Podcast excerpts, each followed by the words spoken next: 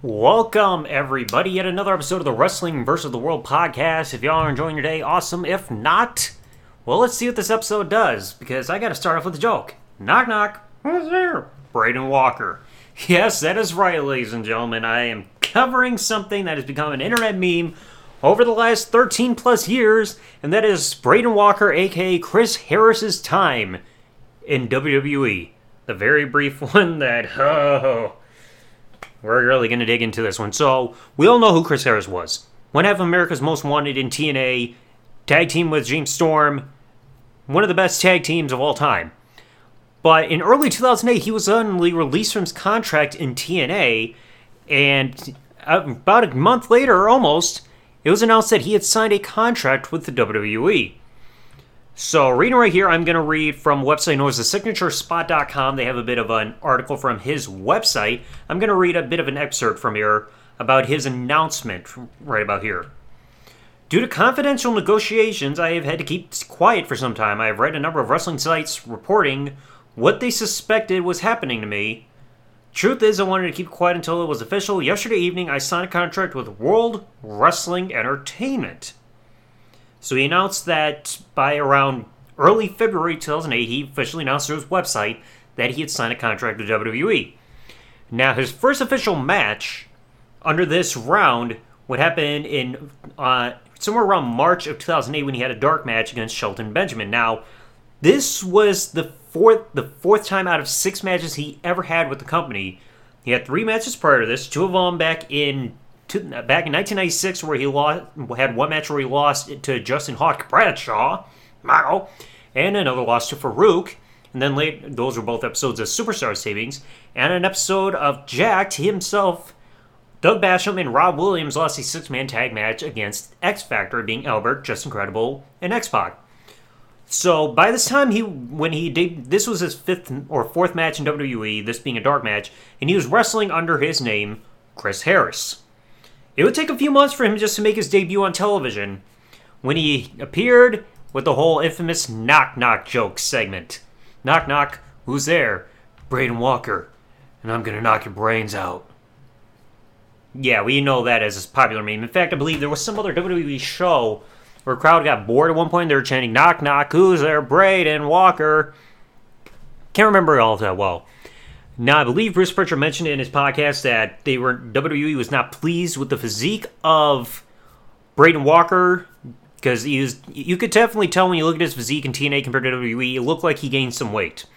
And during his time WWE, in term, he only had two televised matches between his dark match with Shelton Benjamin in March of 2008 up until his last match, which happened in August of 2008 those were the only matches he had. No other dark matches, no house show matches, or anything.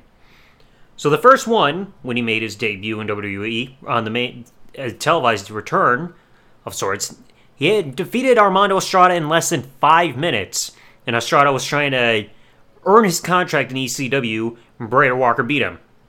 Next match, we would not see until about a month later, when in August 2008, when he would defeat James Curtis in less than three minutes, and right after that, he was released from the company. And in fact, if you go onto WWE's website, it says, and we all know by now, like, we've seen the format of how these work, and usually whenever WWE releases a wrestler, usually they'll address them by their actual name. But right here, courtesy WWE.com, it says World Wrestling Entertainment has come to terms on the release of ECW superstar Braden Walker. As of August 7, 2008, WWE wishes Braden the best in all future endeavors. So they definitely worded this differently compared to how we usually see people discuss or get announced as their releases. Usually it says we wish them all the best of luck in their future endeavors or giving their real name, but they didn't do any of that on this day. And I believe there were a few other wrestlers that actually got released within the same week. Now, I was also looking through the Signature Spot website, and as well as something I did not know until just right as I was recording this, apparently on the Lost Wiki Media Wiki page, which if you're watching this on YouTube, I will do my best to put the link in the description. Apparently, the knock knock promo that Braden Walker did that night was actually different. Now, read right here from the page. But like I said, if you would like to read this for yourself, as for proof of references, I will put the link in the description. Here's what the article says. Chris Harris is a professional wrestler who competed in WWE in 2008 for its ECW brand under the moniker Braden Walker. Walker's brief time in the organization was universally panned by professional wrestling critics, including an infamous backstage segment where he confronted Armando Alejandro Estrada. Alright, I added that part in. Notably, this segment was recorded multiple times prior to the show, with Harris being given multiple names before settling on the Walker moniker during a live take. Now, here's what it says for the background segment. Part saying Chris Harris is best known for his time in T- Total Nonstop Action (TNA) from 2002 to 2008, including teaming with James Storm to form America's Most Wanted. During the time of the company, he and Storm became six-time NWA World Tag Team Champions. In early 2008, he was released from the contract. On the 29th of the same month, he signed a contract with the WWE. Harris debuted for WWE's ECW brand on the 8th July of July, where he faced and beat Armando Estrada. Part of the match, a backstage segment was televised where Estrada requested ECW general manager Teddy Long give him another chance to earn an ECW contract. Long ultimately agreed to this by introducing Estrada to his opponent, announcing as ECW's latest signing. Here, the opponent introduced himself as Braden Walker, made a now infamous knock knock joke. The punchline was Braden Walker, and I'm gonna knock your brains out. Now this this is where a bit of light is shed into this. In a 2017 two-man power trip of wrestling podcast interview, Estrada revealed that many pre-tapes for this segment were recorded containing different dialogue for Harris, including giving him different names. However, a decision was made that instead of inserting one of the pre-tapes into the final broadcast, the segment would instead be performed live, with the name Braden Walker settled upon. Walker will wrestle once more, one more match on the August 5th by defeating James Curtis before being released from his contract two days later. Walker's run was universally panned by professional wrestling critics for a multitude of reasons, including an unremarkable moniker, generic music, and ring gear, underwhelming matches and segments, and for Harris gaining 20 to 25 pounds, which allegedly put him on bad terms with WWE management for lack of motivation. Now, of course, we know to this because I don't believe he had a singlet in TNA, just had regular trunks. And I guess that singlet was probably to cover up his stomach, and like I said, it was noted that he gained weight. His name, nobody's going to get behind a name like that. Generic music, I can't even remember it at this point. In his matches, he had two, and segments, that was like, I think that was his only segment in WWE. The only other one was one before his match with James Curtis, just saw him walking backstage, and that was it. And now, according to the availability section, WWE typically keeps its media within its video library, including some of its darkest media. Therefore, there is a possibility that the pre-tapes of Braden Walker's introduction may still be available. However, because neither Harris nor Estrada have worked with WWE since 2008, combined with Walker's poor and brief run with the organization, it is unlikely WWE will publicly release the tapes.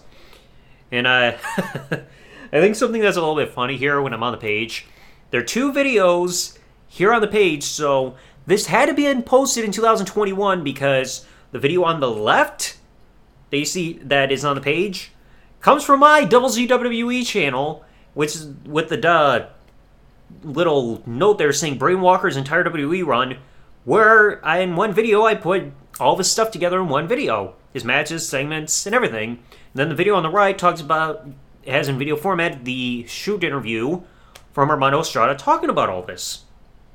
So I thought that was kind of funny.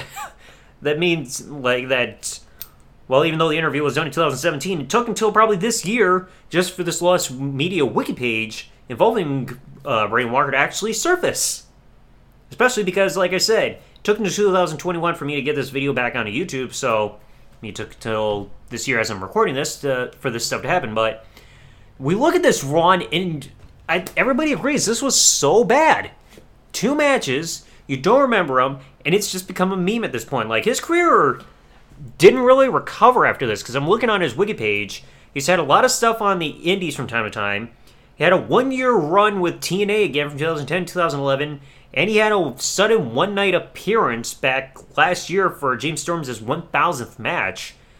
But it's like, has his re- career ever recovered since this brief run? Like, it's honestly become a joke ever since then. Like, to have a one year run back with TNA after this and doing nothing notable since then, like, I think we can all be in agreement. This run with WWE really, possibly you could say, killed his career because he hasn't done anything notable since then, has barely had any mainstream success. And by mainstream, I mean actually being in companies, not by becoming an internet meme. But this whole run, my God, like I said, two matches, one segment, and that's it. And like I said, I know there was a WWE show out there where the crowd was so bored they chanted knock knock who's there, Braden Walker, but I can't remember off top of my head. Like I said, you look at just look at a picture of even him for his ECW run, and then look at any pictures of him in TNA. You could tell there was weight gain. You could tell something happened there. Like he must have lost motivation somehow if he wasn't working on his physique. But anyway, uh, this is a run I bet everybody wishes they could forget, but you can't because nobody can forget Braden Walker.